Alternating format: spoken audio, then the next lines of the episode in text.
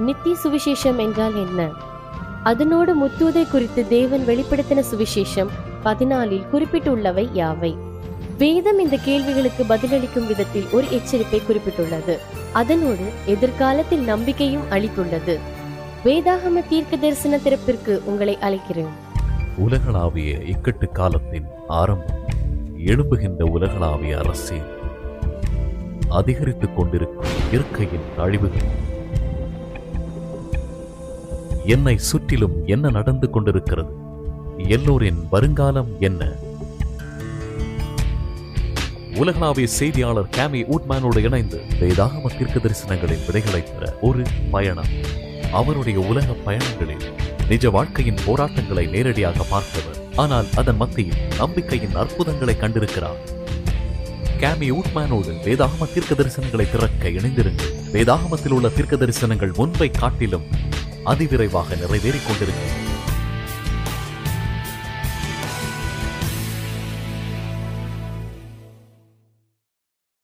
நான் கேமே ஓட்மேன் என்னுடைய கூட வேதாகம தீர்க்க தரிசன விளக்கும் நிகழ்ச்சியில் இணைந்ததற்கு நன்றி. இது உங்களுக்கு முதல் முறையாக இருக்கலாம். கவலை வேண்டாம். நீங்கள் AWR dot ORG slash Bible என்ற தொடர்புக்கு சென்று முந்தைய நிகழ்ச்சியை பார்க்கலாம். இந்த இணைப்பில் அநேக நிகழ்ச்சிகளை நீங்கள் பார்க்கலாம். AWR dot R slash Bible நீங்கள் கீழே கொடுக்கப்பட்டுள்ள லிங்கை கிளிக் செய்து ஆன்லைன் வேதாகம பள்ளியில் சேரலாம். வேதாகம கேள்விகளை தெரிவியுங்கள். எங்கள் குழுவிடம் ஜப விண்ணப்பங்களை அனுப்பலாம்.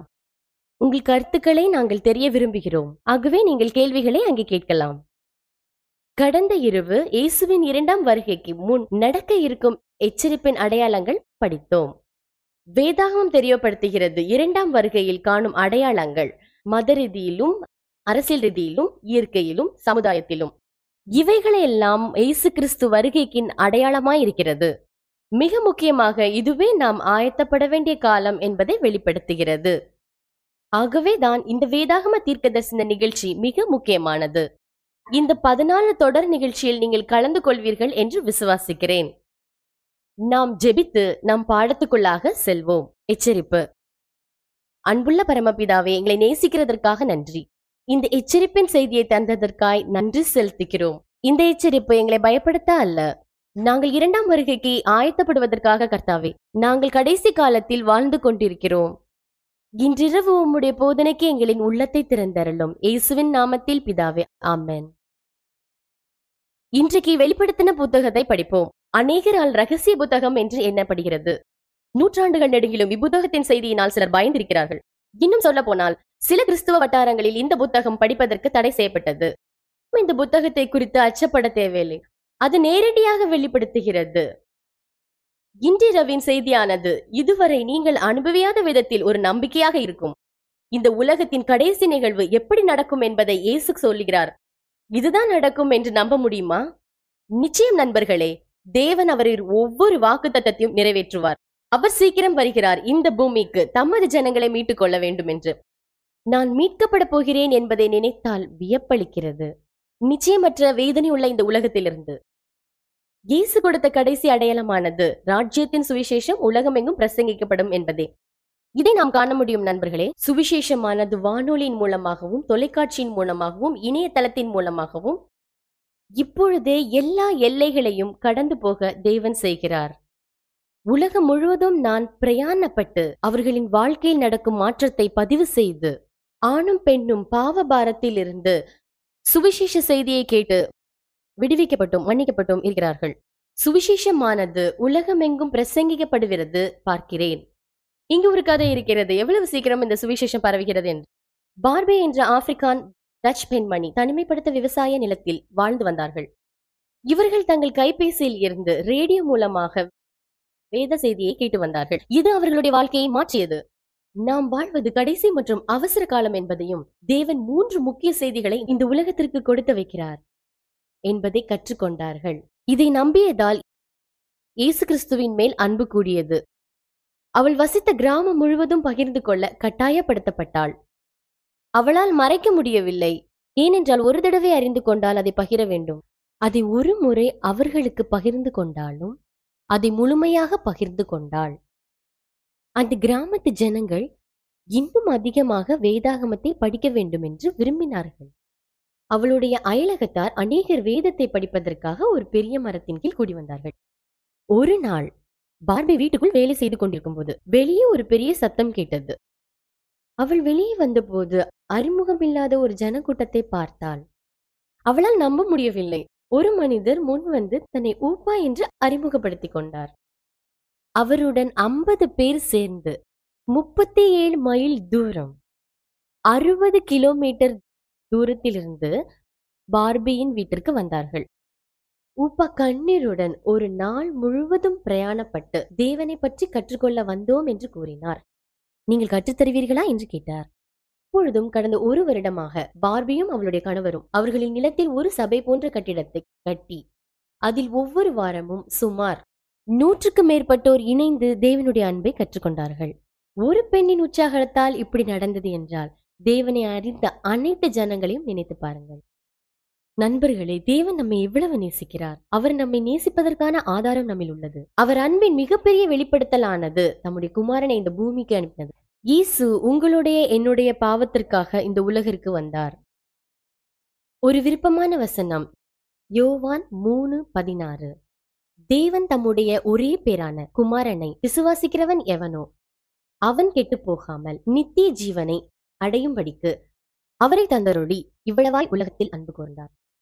ஏன் இயேசு தம்முடைய ஜீவனை நமக்காக கொடுக்க வேண்டும்? ஏன் என்றால் நம்மை அவ்வளவு நேசிக்கிறார். இயேசு கிறிஸ்து நமக்காக ஏன் மறிக்க வேண்டும்? ரோமர் ஆறு இருபத்தி மூணில் பாவத்தின் சம்பளம் மரணம் தேவனின் கிருபை வரமோ? நித்திய ஜீவன் கிறிஸ்து பாவம் இல்லாதவராய் இருந்தும் நம்முடைய தண்டனையை ஏற்றுக்கொண்டார். ரெண்டு குருந்தியர் அஞ்சு இருபத்தி ஒன்னில் நாம் அவருக்குள் தேவனுடைய நீதியாகும்படிக்கு பாவம் அறியாத அவரை நமக்காக பாவமாக்கி இயேசு கிட்சமினை தோட்டத்தில் நடந்தபோது நம்முடைய பாவ சுமையை இந்த உலகத்தின் பாவத்தை அவரை நேசிக்கும்படி அனுமதித்தார். பாலியல் பலாத்காரமும் கொலையும் பொய்யும் துரோகமும் தீங்கையும் அசுத்தத்தையும் அசுத்த தூய்மையான வெள்ளாட்டுக்குட்டியாகிய கிறிஸ்து எடுத்துக்கொண்டார் நம்முடைய அவமானத்தை குற்றத்தை தரைக்குறைவான சிலுவையில் நமக்காக ஏற்றுக்கொண்டார் நாம் பாவம் இல்லாமல் செல்வதற்காக எல்லா பாவத்தையும் அவரே ஏற்றுக்கொண்டார். தூய்மையான வெள்ளாட்டுக்குட்டியாகிய கிறிஸ்து எடுத்துக்கொண்டார். நம்முடைய அவமானத்தை குற்றத்தை தரைக்குறைவான சிலுவையில் நமக்காக ஏற்றுக்கொண்டார். நாம் பாவம் இல்லாமல் செல்வதற்காக எல்லா பாவத்தையும் அவர் கிறிஸ்து ஜெபித்த ஜெபத்தில் நீங்களும் நானும் மையமாக இருக்கிறோம். இந்த சிலுவை மரணம் நான் மனுகுலத்தை ரட்சிக்க ஒரே வழி என்றால் என்றால் உம்முடைய சித்தத்தின்படியே ஆகட்டும் என்றார். பழைய ஏற்பாட்டில் இஸ்ரவேலர்கள் மிருகம் வழி செலுத்தினார்கள். சிலுவை மரணத்தை காட்டுகிறது. இஸ்ரவேலர்கள் மிருகம் வழி செலுத்தினார்கள். சிலுவை மரணத்தை காட்டுகிறது. பழைய ஏற்பாட்டில் ஆசாரிப்பு கூடார ஆராதனையானது தேவனுடைய ரட்சிப்பின் திட்டத்தை கற்றுக் கொடுக்கிறது. தேவனின் நியாயப்பிரமாணத்திற்கு கீழ்ப்படுகின்ற வாழ்க்கைதான் கிறிஸ்துவின் ஜீவியம். மற்றவர்களிடத்தில் அவருடைய உறவும் அவரின் செயலும் தேவனின் அளவில்லா அன்பை வெளிக்காட்ட கூடியதாக இருக்கிறது. ஆதாமும் ஏவாளும் ஏதேன் தோட்டத்தில் செய்ததை தேவன் வனாந்திரத்தில் செய்திருக்கிறார். நாற்பது நாட்கள் உபவாசத்திற்கு பிறகு சாத்தானால் வனாந்திரத்தில் சோதிக்கப்பட்டும் தேவனுடைய வார்த்தைக்கு உண்மையாகவும் நேர்மையாகவும் இருந்தார். நேர்மையாகவும் இருந்தார். நண்பர்களே நண்பர்களே அது பழைய ஏற்பாடு. கிறிஸ்து வேதத்தை எப்படி பயன்படுத்துகிறார் என்று பார்ப்போம். பழைய ஏற்பாடும் புதிய ஏற்பாடும் ஒன்றோடு ஒன்று சேர்ந்து சொல்கிறது. கிறிஸ்துவின் வெற்றியும் அவரின் பூரணமான கீழ்ப்படிதலும் அவரை ஏற்றுக்கொள்கிற யாவருக்கும் கிடைக்கிறது. அவரை ஏற்றுக்கொள்கிற யாவருக்கும் கிடைக்கிறது. பிதாவின் இடத்தில் அவரின் பூரணமான கீழ்ப்படிதலான வாழ்க்கையின் மூலமாக மாசற்ற தேவ ஆட்டுக்குட்டியாக தன்னை படைத்தார். இதை மார்ட்டின் லூத்தர் அழகாக வெளிப்படுத்துகிறார். அவருடைய நீதியை என்னுடைய நீதியாக்கினார். என்னுடைய பாவத்தை அவருடைய பாவமாக்கினார். ஆகவே நான் விடுதலையானேன். கிறிஸ்துவின் சிலுவை மரணம். கடந்த காலத்தில் நடந்த சரித்திர நிகழ்வுக்கும் மேற்பட்டவர் எனவேதான் பவுல் கிறிஸ்துவை குறித்து கூறும்போது கிறிஸ்து சிலுவையில் அறையப்பட்டார் என்றால் அறையப்பட்ட கிறிஸ்து என்று அவர் இன்றும் வாழ்வதைப் போல் கூறுகிறார். அவர் உயிரோடு இருக்கிறார் நண்பர்களே. அவருடைய உயிர்த்தெழுதலின் மூலம் அவர் ஜீவிக்கிறார். மரணத்தை மேற்கொண்டார். தீமையின் வல்லமையை வென்று நீதியை பெற்றுக்கொண்டார் அவருடைய உயிர்த்தெழுதலில் நம் எதிர்கால அழியாமைக்கு வாக்குறுதியாய் உள்ளது. அவரால் மாத்திரமே நாம் மீண்டும் பிறக்க முடியும். நாம் என்றென்றும் வாழ்வோம். அவரால் மாத்திரமே நாம் மீண்டும் பிறக்க முடியும். வரப்போகிறவைகளுக்காக நாம் ஆயத்தமாகும்படி அவரால் முடிந்த எல்லா விதத்திலும் நம்மளை எச்சரித்தார். ஆகவே நம்முடைய மைய கருத்தை நினைவு கூறுவோம் வேதாகமத்தில் இருந்தால் நாம் அதை நம்புவோம். ஒத்துப்போகவில்லை என்றால் அது எனக்குரியதல்ல. வெளிப்படுத்தின புஸ்தகத்தில் உள்ள எச்சரிப்பு வேதாகம தீர்க்க தரிசனங்களை பார்ப்போம். நேற்று இரவு மத்திய இருபத்தி நாலில் உள்ள கடைசி கால நிகழ்வுகளை அதிகாரத்திலிருந்து வருகிறதை பார்த்தோம். தேவனுடைய கடைசி கால செய்தி இப்படத்தின சுவிசேஷத்தில் வெளிப்படுத்தப்பட்டுள்ளது. நம்முடைய நித்திய இலக்கை பாதிக்கக்கூடிய மிகப்பெரிய உலக நிகழ்வுகளை குறித்ததான எச்சரிப்பை அவர் எப்பொழுதும் அனுப்பி கொண்டிருக்கிறார். ஆதியாகமத்திலிருந்து ஆதியாகமத்திலிருந்து வெளிப்படுத்தல் வரை தேவனுடைய அன்பான அழைப்பு வரப்போகிற அழிவிற்கு முன்னால் வருகிறதை பார்க்க முடியும். சில உதாரணங்களை இப்பொழுது பார்ப்போம். ஜலத்தினால் வரப்போகும் அழிவை குறித்து தேவன் நோவாவின் மூலம் அறிவித்தார். வெள்ளத்தினால் அவர்கள் அழிய வேண்டும் என்றால் காப்பாற்றப்பட வேண்டும் என்றும் எங்கினார். ஆகவே நூத்தி இருபது வருடங்கள் பொறுமையோடும் கிருபையோடும் இரக்கத்தோடும் இருந்தார். நூத்தி இருபது வருடங்கள் ஜனங்கள் தீர்மானித்த கர்த்தர் நேரத்தை தந்தார். ஏற்கனவே மிக முக்கிய வேதாகம நிகழ்வுக்கு முன்னால் கிருபையும் இரக்கமும் வருகிறது. நோவா காலத்து ஜனங்கள் இரக்கத்தின் செய்தியை நிராகரித்து பின்புதான் தேவன் வெள்ளத்தை அனுப்பினார். யோசேப்பின் காலத்திலும் இதே போன்ற சம்பவம் உண்டு. பஞ்சம் வருவதற்கு முன் அந்த எச்சரிப்பின் செய்தியை அறிவிக்க யோசேப்பை எழுப்பினார். எகிப்தில் வரப்போகிற அழிவிற்கு அவர்கள் ஆயத்தமாகும்படிக்கு அவர் அப்படி செய்கிறார். பார்வோனுக்கும் எகிப்தியர்களுக்கும் தேவன் வெறும் ஏழு நாட்கள் மாத்திரம் பஞ்சத்திற்கு ஆயத்தமாகும்படி தரவில்லை. அவர்கள் வரப்போகிற ஏழு வருட பஞ்சத்திற்கும் ஏழு வருட எச்சரிப்பை கொடுத்தார். தேவன் களஞ்சியங்களை தானியங்களால் நிரப்பும்படி பார்வோனுக்கு ஆலோசனை தந்தார். இந்த ஒரு முறையானது வேதத்தில் பழைய ஏற்பாட்டில் மீண்டும் மீண்டும் வருகிறதை பார்க்க முடியும். வரப்போகும் அழிவை குறித்து எச்சரிக்க தேவன் தம் தீர்க்கதரிசிகளை அனுப்பினார். நான் மிகவும் விரும்பியது. நான் மிகவும் விரும்பியது. புதிய ஏற்பாட்டில் இயேசுவின் முதலாம் வருகைக்கு வழியை வழியை ஆயத்தம் பண்ண தேவன் யோவா ஸ்தானகனை அழைக்கிறார். தேவகுமாரனுடைய சீக்கிர வருகையை குறித்த வல்லமையான அதிர்ச்சியான சத்தியத்தை மக்களின் கவனத்திற்கு கொண்டு வர பிரசங்கித்தார். கொண்டு வர பிரசங்கித்தார். நம் தேவன் சொல்வதை தான் செய்வார் என்று நம்பலாம். அவர் நமக்கு எச்சரிப்பை தரும்போது அவருடைய வார்த்தையை நாம் விசுவாசிக்கலாம். அதே போன்று உலகத்தை அசைக்கும் மாபெரும் நிகழ்வுக்காக நம்மை ஆயத்தப்படும் முத்தூது கொடுக்கப்பட்டது. அவரின் மெய்யான பக்தர்கள் யார் என்பதை தேவன் பார்ப்பார். எப்படி நோவா யோசேப்பு யோவான் ஸ்தானகன் காலத்தில் கொடுக்கப்பட்ட எச்சரிப்பு முக்கியமானவைகளோ அதே போல் நம்முடைய காலத்திலும் தேவன் எச்சரிப்பை கொடுத்திருக்கிறார்.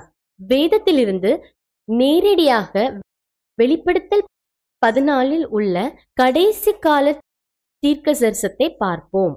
வெளிப்படுத்தல் பதினாலு ஆறு ஏழில் முதலாம் தூதிலிருந்து ஆரம்பிப்போம். பின்பு வேறொரு தூதன் வானத்தின் மத்தியில் பறக்க கண்டேன். அவன் பூமியில் வாசம் பண்ணுகிற சகல ஜாதிகளுக்கும் கோத்திரத்தாருக்கும் பாஷைக்காரருக்கும் அறிவிக்கத்தக்கதாக நித்திய சுவிசேஷத்தை உடையவனாயிருந்து. மிகுந்த சத்தமிட்டு தேவனுக்கு பயந்து அவரை மகிமைப்படுத்துங்கள். அவர் நியாய தீர்ப்பு கொடுக்கும் வேலை வந்தது. வானத்தையும் பூமியையும் சமுத்திரத்தையும் நீரூற்றையும் உண்டாக்கினவரையே தொழுது கொள்ளுங்கள் என்று கூறினான். தேவனின் கடைசி கால செய்தி பூமியின் கடைசி பரியந்தம் தூதர்களால் எடுத்து செல்லப்பட்டது. இந்த எச்சரிப்பின் செய்தியானது நித்திய சுவிசேஷத்தை உடையதாய் இருக்கிறது. சுவிசேஷம் என்பது கிறிஸ்துவின் மூலம் நம் பாவங்கள் மன்னிக்கப்பட்டு பரலோகத்தில் நித்திய வாழ்வு உடையதாகும் என்பதே. சுவிசேஷத்தின் நற்செய்தியானது நம்முடைய வாழ்வின் பாவத்தின் பிடி உடைக்கப்பட்டது என்பது ஆகும்.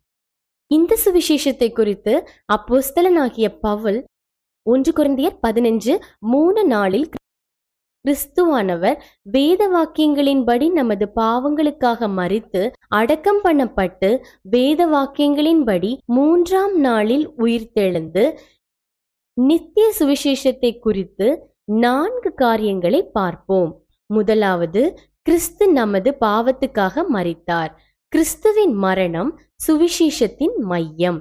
நமது விசுவாசம் நாம் நமக்காக என்ன செய்வோம் என்பதை விட கிறிஸ்து நமக்காக என்ன செய்தார் என்பதே ஆகும். எபேசியர் ரெண்டு எட்டு ஒன்பதில் கிருபையினாலே விசுவாசத்தை கொண்டு ரட்சிக்கப்பட்டீர்கள் இது உங்களால் உண்டானதல்ல இது தேவனுடைய ஈவு. கிருபையினால் அல்ல இதை குறித்து மேன்மை பாராட்ட வேண்டாம் என்றுள்ளது. ரட்சிப்பு என்பது ஈவு. தேவன் நமக்கு அளித்திருக்கிறார்.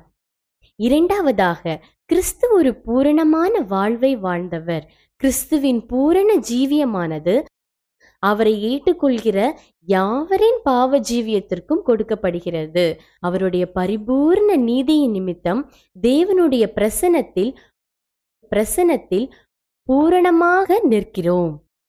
எனவே பிதாவானவர் நம்மை பார்க்கும்போது அவர் நம்மை அல்ல கிறிஸ்துவையே பார்க்கிறார்.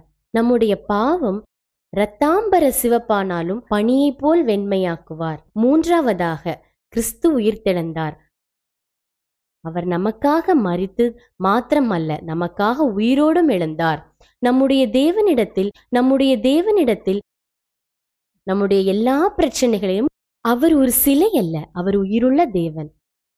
நான்காவதாக அவர் பரம் ஏறி பரலோகத்திற்கு சென்றார். இது முக்கியமானது. உலக அரசியல் தலைவர்கள் எல்லாம் மறித்தார்கள். நீபுகாத் நேச்சர் அலெக்சாண்டர் ராயன் நெப்போலியன் ஹிட்லர் மற்றும் ஸ்டாலின் இவர்கள் எல்லோரும் மறித்தார்கள். ஆனால் இயேசு உயிரோடு இருக்கிறார். ரெண்டாயிரம் ஆண்டுகளுக்கு முன் பரமேறி பிதாவோடு இந்த நொடி வரை இருக்கிறார். உங்கள் பெயர் அவருக்கு தெரியும். உங்கள் உங்கள் தேவைகளை அவரை புரிந்து கொள்வார் உங்களை அவரின் ராஜ்யத்துக்காக ரட்சிப்பதே அவருடைய மிக பெரிய வாஞ்சியாகும். நித்திய சுவிசேஷம் என்பது கிறிஸ்துதான் அவரே பதில். அவர் மீண்டும் மீண்டும் மன்னித்து கொண்டே இருக்கிறார். இயேசு இன்னும் வாழ்க்கையை மாற்றுகிறார். இந்த மாற்றத்தை ஒரு சிறைசாலையில் மரண கைதியின் கண்களில் பார்க்கிறேன். அவன் இயேசுவின் அன்பை புரிந்து கொண்டு அவரை அவன் சொந்த இரட்சகராக ஏற்றுக்கொண்டான். இந்த சிறைக்கு பின்னாலும் இந்த சிறைக்கு பின்னாலும் வாழ்க்கை இருக்கிறது என்ற நம்பிக்கை அவனுக்குள் வந்தது. இதே போன்று மற்றொரு கம்யூனிஸ்ட் முகாமிலும் பார்க்கிறேன். அவர் எல்லா ஆயுதங்களையும் கீழே வைத்துவிட்டு திருமுழுக்கு ஆராதனையில் தங்களை இணைத்துக் கொண்டார். இமயமலை பிரதேச கிராமங்களில் வாழ்ந்த சூன்யக்கார மருத்துவர் இயேசு ஏற்றுக்கொண்டார். அந்த கிராமத்தை விட்டு வெளியே வந்து வாழ்வாதாரத்திற்காக விபச்சாரம் செய்து ஒரு வாலிப பெண்ணுக்கு ஒரு நாள் காசுக்கு பதிலாக அவளிடத்தில் வந்தார்கள். ஒரு ரேடியோவை கொடுத்து சென்றார்கள். அந்த ரேடியோவில் கிறிஸ்துவின் செய்தியை அறிந்து கொண்டு தன் விபச்சார தொழிலை விட்டு கிறிஸ்துவுக்காக சாட்சியாக வாழ்ந்தாள். கிறிஸ்து வாழ்க்கையை மாற்றக்கூடியவர். அவர் உங்கள் உள்ளத்திற்கு அழைக்க வேண்டும். நம் சுமையை சுமந்து சமாதானத்தை தந்து நித்திய ஜீவனை நமக்களிக்கிறார். எல்லோருக்கும் இந்த வாய்ப்பு கிடைக்கிறது. ஒவ்வொருவருடைய வாழ்க்கையிலும் தேவ சமாதானத்தை பெற அவர் குறுகிட கர்த்தர் கிருபை அளிக்கிறார். அண்ட சராசரத்தின் அண்ட சராசரத்தின் அரசன் தன் கவனத்தை தேடுகிறார். எனவே தான் மத்தேயு இருபத்தி நாலு பதினாலில் உள்ளபடி ராஜ்யத்தின் சுவிசேஷம் உலகமெங்கும் பிரசங்கிக்கப்படுகிறது. இயேசு உங்களோட கூட இதுதான் நித்திய சுவிசேஷம் உள்ள என்பதற்கான வாஞ்சியை கேட்க விரும்புகிறார். தூதனுக்கு வருவோம். வெளிப்படுத்தல் பதினாலு ஏழில் தேவனுக்கு பயந்து அவரை மகிமைப்படுத்துங்கள். தேவனுக்கு பயந்து என்றால் என்ன? தேவனுக்கு பயந்து என்றால் மரியாதையோடும் பக்தியோடும் வேதாகமத்திற்கு கீழ்ப்படிவதாகும். வேதாகமத்திற்கு கீழ்ப்படிவதாகும். கடைசி காலத்தில் சாத்தானின் வஞ்சக விழுகும்படியாக தேவதூது வருகிறது. சாத்தானின் முக்கிய குறிக்கோளானது பத்து கற்பனைகளை குழப்புவதுதான். முத்தூது முத்துது. இந்த பூமியில் கொடுக்கப்படும் கடைசி எச்சரிப்பின் செய்தி பிரசங்கி பன்னெண்டு பதிமூனில் காரியத்தின் கடைத்தொகையை கேட்போமாக. தேவனுக்கு பயந்து அவர் கற்பனைகளை கைக்கொள் எல்லா மனுஷர் மேலும் விழுந்த கடமை இதுவே. நீதிமொழிகள் மூணு ஒன்னில் என் மகனே என் போதுகத்தை மறவாதே. உன் இருதயம் என் கட்டளைகளை காக்க கடவது. அழிந்து கொண்டிருக்கும் காலகட்டத்தில் தேவன் அவர் கற்பனைகளுக்கு கீழ்ப்படியவும் அழைக்கிறார். வெளிப்படுத்தல் பதினாலு பனிரெண்டில் தேவனுடைய கடைசி கால மக்களை இப்படியாக சித்தரிக்கிறது. தேவனுடைய கற்பனைகளையும் இயேசுவின் மேலுள்ள விசுவாசத்தையும் காத்து கொள்கிறவர்களாகிய பரிஸ்தவான்களின் பொறுமை இதிலே விளங்கும். கீழ்ப்படிதலுக்கான அழைப்பு கீழ்ப்படிதல் சில கிறிஸ்துவ வட்டாரங்களில் நிராகரிக்கப்பட்ட ஒரு சத்தியமாகும். அநேக கிறிஸ்தவர்கள் தேவ கட்டளைக்கு கவனம் செலுத்தாமல் இலவச கிருபையை குறித்து முக்கியப்படுத்தி வருகிறார்கள். தேவ கட்டளை என்றால் என்ன? அது பத்து கட்டளைகளில் பிரதிபலிக்கிற தேவ குணமாகும். நாம் அவரை போல் சமாதானத்தோடு இருக்க விரும்புகிறார். இரண்டாவது தேவனுக்கு மகிமைப்படுத்துங்கள் என்ற அழைப்பு தேவனை மகிமைப்படுத்து என்றால் என்ன? தேவனுடைய கடைசி கால செய்தியானது நாம் எப்படி தம் சரீரத்தை பாவத்தின் பதின் மூலம் தேவனை கனம் பண்ணுகிறோம் என்பதாகும். ஒன்று குருந்தியர் பத்து முப்பத்தி ஒன்னில் நீங்கள் எதை செய்தாலும் புசித்தாலும் குடித்தாலும் தேவனுடைய நாமத்தின் மகிமைக்கென்றே செய்யுங்கள் என்றுள்ளது.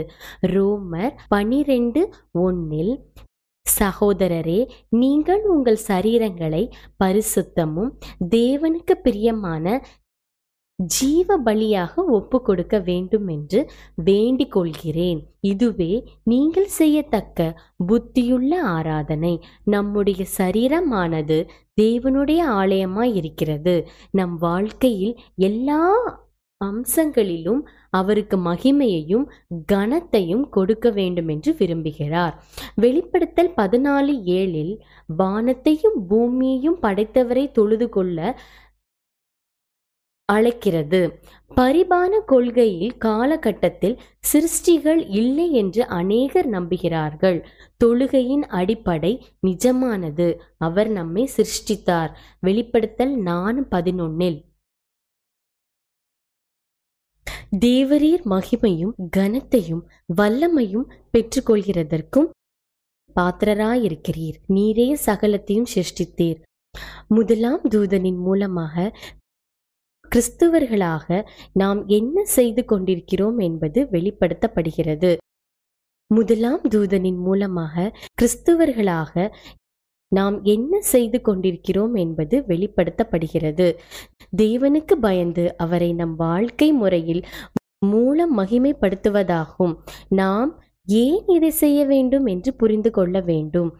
ஏன் என்றால் அவரே சிருஷ்டிகர் அவரே தொழுகைக்கு பாத்திரர். வெளிப்படுத்தல் பதினாலு ஏழு தேவனுக்கு பயந்து மகிமைப்படுத்துங்கள். நியாய தீர்ப்பு கொடுக்கும் வேலை வந்தது என்றுள்ளது. நியாய தீர்ப்பு கொடுக்கும் வேலை நியாய தீர்ப்பு கொடுக்கும் வேலை வந்தது என்றுள்ளது. நியாய தீர்ப்பு கொடுக்கும் வேலை வரப்போகிறது என்றல்ல. வந்தது என்ற என்றுள்ளது. ஆகவே இதுவே நாம் தீர்மானம் எடுக்கும் நேரம். அவர் வருகைக்கு முன் நாம் தீர்மானிக்க வேண்டும். அவர் வருவதற்கு முன் பரலோகத்தின் கடைசி நியாய தீர்ப்பு நமக்கு வரும். பலனை தெரிவிக்கும். வெளிப்படுத்தின புத்தனமானது நித்திய தீர்மானத்தின் புத்தகம். வெளிப்படுத்தல் இருபத்தி ரெண்டு பனிரெண்டில் இதோ சீக்கிரமாய் வருகிறேன். அவனவனுடைய கிரியைகளின்படி அவனவனுக்கு நான் அளிக்கும் பலன். என்னுடனே கூட வருகிறது.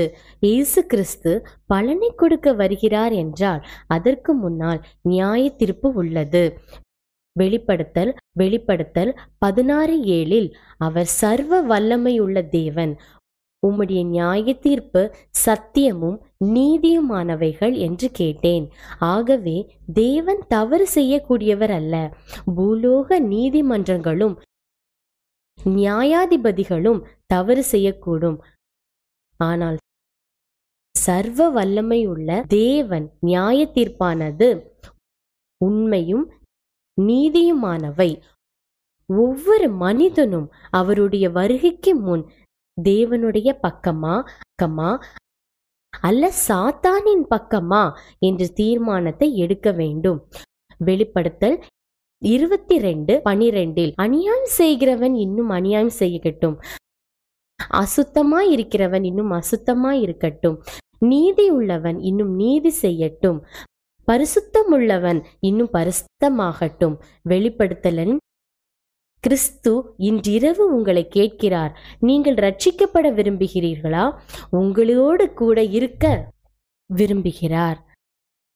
அவருடைய ராஜ்யத்தின் நிமித்தம் நித்தியமாக இருக்க விரும்புகிறார். நாம் தொலைந்து போகிற இழப்பை அவரால் தாங்கிக் கொள்ள இயலாது. ஆகவேதான் பதினாலில் அவருடைய அவசர செய்தியை அனுப்பியிருக்கிறார். முதலாவது தூதை பார்ப்போம். நித்திய சுவிசேஷத்தை ஏற்றுக்கொள்வதற்கான ஒரு அழைப்பு இது. சிருஷ்டிகராகிய அவரை மகிமைப்படுத்தி அவருக்கு பயந்து ஆயத்தமாக வேண்டும் என்பதே. இரண்டாம் தூதன் சத்தியத்தையும் தவறையும் வெளிப்படுத்துகிறது.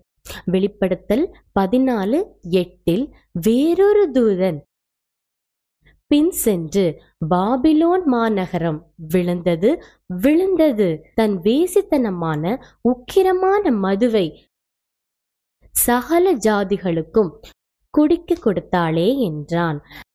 வெளிப்படுத்தின புத்தகத்தில் பாபிலோன் ஆவிக்குரிய குழப்பத்தை கூறுகிறது. எப்படி பாபேல் கோபுரத்தில் தேவன் பாஷைகளை தாறுமாக்கினாரோ அதே போல் கடைசி காலத்தில் பாரம்பரியத்தின் அடிப்படையிலே கள்ள போதனையை சபைக்குள் குழப்பம் வரும். மனிதனால் ஏற்பட்ட அமைப்பானது கடைசி உபத்திரவத்தில் நிலை நிற்காது என்று இரண்டாம் தூது அறிவிக்கிறது.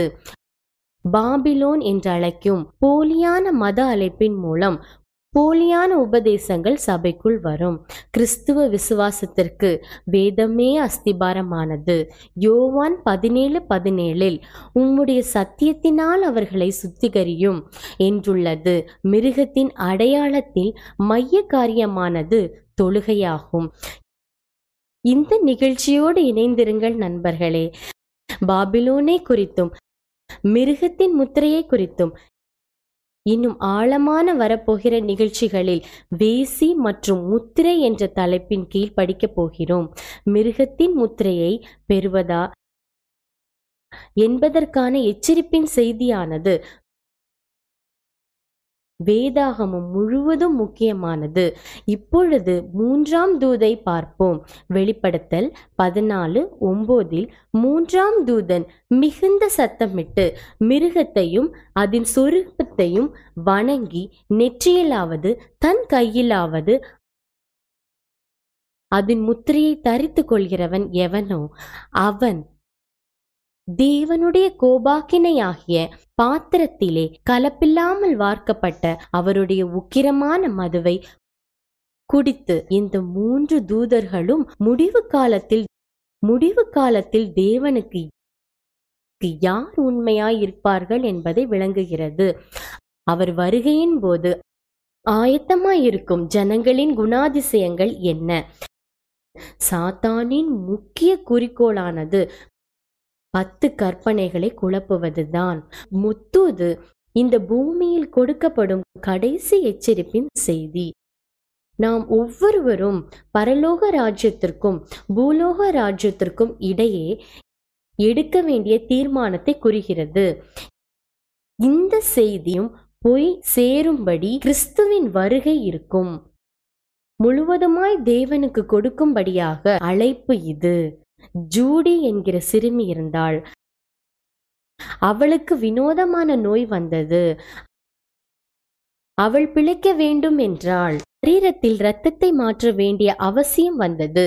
ஆகவே யாராவது இரத்த தானம் செய்வார்களா என்று பார்த்து கொண்டிருந்தாள். இந்நிலையில் அவளுடைய சகோதரனின் ரத்தம் அவளுக்கு பொருந்தக்கூடியதாக இருந்தது. அவன் சகோதரன் என்பதால் மாத்திரமல்ல அவனுக்கு அதே போன்ற வியாதி வந்து குணம் பெற்றிருந்தான். மருத்துவர் பிராண்ட் அந்த சிறுவனை பார்த்து உன் சகோதரனுக்கு இரத்த தானம் செய்ய ஆயத்தமா? என்று கேட்டார். முதலாவது தயங்கினான். பின்னால் தன் சகோதரி உயிரோடு இருக்க வேண்டும் என்று கண்ணீரோடு சம்மதித்தான். இருவரும் படுக்கையில் படுக்க வைத்தார்கள். ஜூடிக்கு தன் ரத்தத்தை கொடுத்தான். ஜூடி குணம் பெற்றாள். மருத்துவரிடம் அந்த சிறுவன் கேட்டான் நான் எப்பொழுது மறித்தேன் என்று. மருத்துவர் ஆச்சரியத்தோடு சொன்னார் நீ மறிக்க மாட்டாய். இருவரும் இனி உயிரோடு இருக்கலாம் என்று. இப்பொழுது ஒரு மனிதனின் கதை கூட விரும்புகிறேன். தகுதியற்ற அந்நிய அந்நியர்களுக்காக தாமதமாகவே வந்து தன் தன் ஜீவனை தந்தார். சிலுவையில் மரணம் என்றால் என்ன? சிலுவை மரணம் அன்பின் பிரதிபலிப்பாகும். இந்த பூமியில் பிறந்த எந்த மனிதனுக்காகவும் அவர் மறித்தார் அவர் கற்பனையை கைக்கொள்வதின் மூலம் அவரை தேவனாகவும் சிருஷ்டிக்கிறவராகவும் தொழுது கொள்ள ஒரு கூட்ட மக்கள் இருப்பார்கள். கடைசி காலத்தில் சாத்தானின் வஞ்சகத்திற்கு விழுகும்படியாக தேவ தூது வருகிறது. சாத்தானின் முக்கிய குறிக்கோளானது பத்து கற்பனைகளை குழப்புவதுதான். மு முத்தூது இந்த பூமியில் கொடுக்கப்படும் கடைசி எச்சரிப்பின் செய்தி. இச்செய்தி தெரிவிக்கிறது என்னவென்றால் நாம் ஒவ்வொருவரும் பரலோக ராஜ்யத்திற்கும் பூலோக ராஜ்யத்திற்கும் இடையே எடுக்க வேண்டிய தீர்மானத்தை குறிக்கிறது இந்த செய்தி எல்லாவற்றையும் போய் சேரும்படி கிறிஸ்துவின் வருகை இருக்கும். உலக நிகழ்வுகளையும் தீர்க்க தரிசனங்களையும் பார்க்கும்போது நாம் ஆயத்தப்பட வேண்டிய நிலையில் உள்ளோம். நாம் நம்மை அர்ப்பணித்து முழுவதுமாய் தேவனுக்கு கொடுக்கும்படியாக அழைப்பு இது. ஜூடி என்கிற சிறுமி இருந்தாள். அவளுக்கு வினோதமான நோய் வந்தது. அவள் பிழைக்க வேண்டும் என்றாள். சரீரத்தில் இரத்தத்தை மாற்ற வேண்டிய அவசியம் வந்தது. ஆகவே யாராவது இரத்த தானம் செய்வார்களா என்று பார்த்து கொண்டிருந்தாள். இந்நிலையில் அவளுடைய சகோதரனின் இரத்தம் அவளுக்கு பொருந்தக்கூடியதாக இருந்தது. அவன் சகோதரன் என்பதால் மாத்திரமல்ல அவனுக்கு அதே போன்ற வியாதி வந்து குணம் பெற்றிருந்தான். மருத்துவர் பிராண்ட் அந்த சிறுவனை பார்த்து உன் சகோதரனுக்கு இரத்த தானம் செய்ய ஆயத்தமா? என்று கேட்டார்.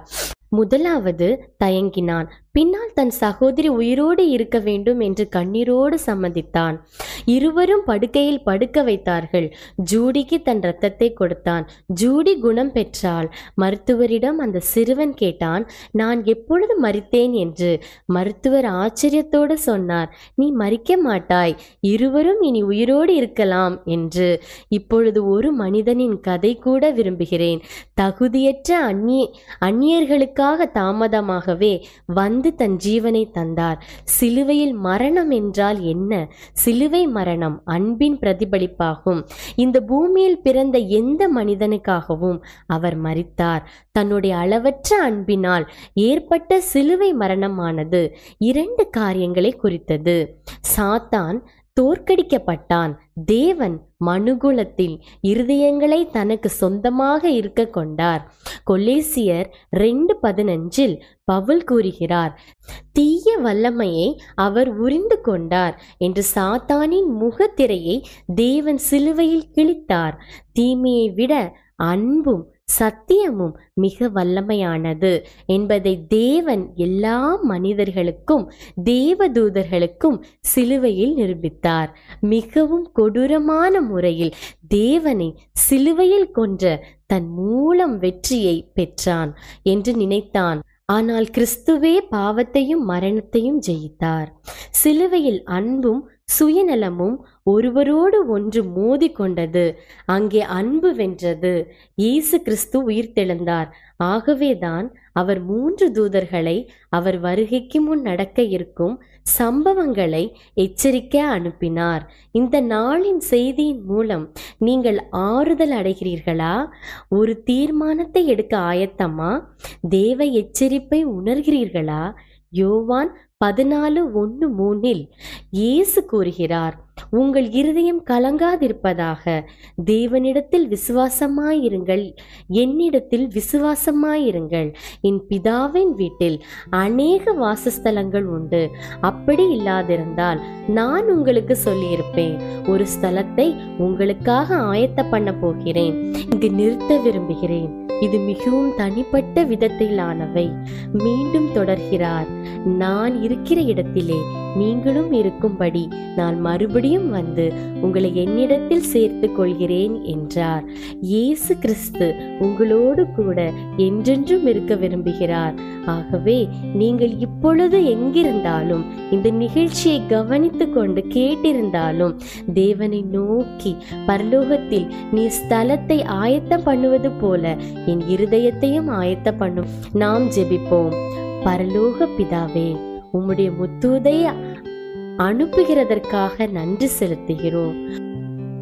உம்முடைய குமாரரின் வழியின் மூலம் எங்களுக்கு அளித்து பரிபூரண வழியாகவும் எச்சரிப்பாகவும் நன்றி. உம்முடைய வருகைக்கு ஒவ்வொரு உள்ளங்களையும் ஆயத்தமாகும் உம்முடைய எச்சரிப்புக்கு செவி கொடுக்கத்தக்க எங்களை நடத்தும். இயேசுவின் வல்லமையுள்ள நாமத்திலே பிதாவே ஆமேன். நண்பர்களே மறக்க வேண்டாம். எந்த கேள்வியாகினும் பதிலளிக்க நம்முடைய வேதாகம போதனையாளர்கள் உள்ளனர். ஆன்லைன் வேதாகம பாடத்திற்கு உங்கள் பெயரை பதிவு செய்யலாம். வேதாகம தீர்க்க தரிசனங்கள் திறவுகோல் என்ற நிகழ்ச்சியில் எங்களோடு இணையுங்கள். தேவனுடைய வழியை தேர்ந்தெடுங்கள். இரவு வணக்கம்.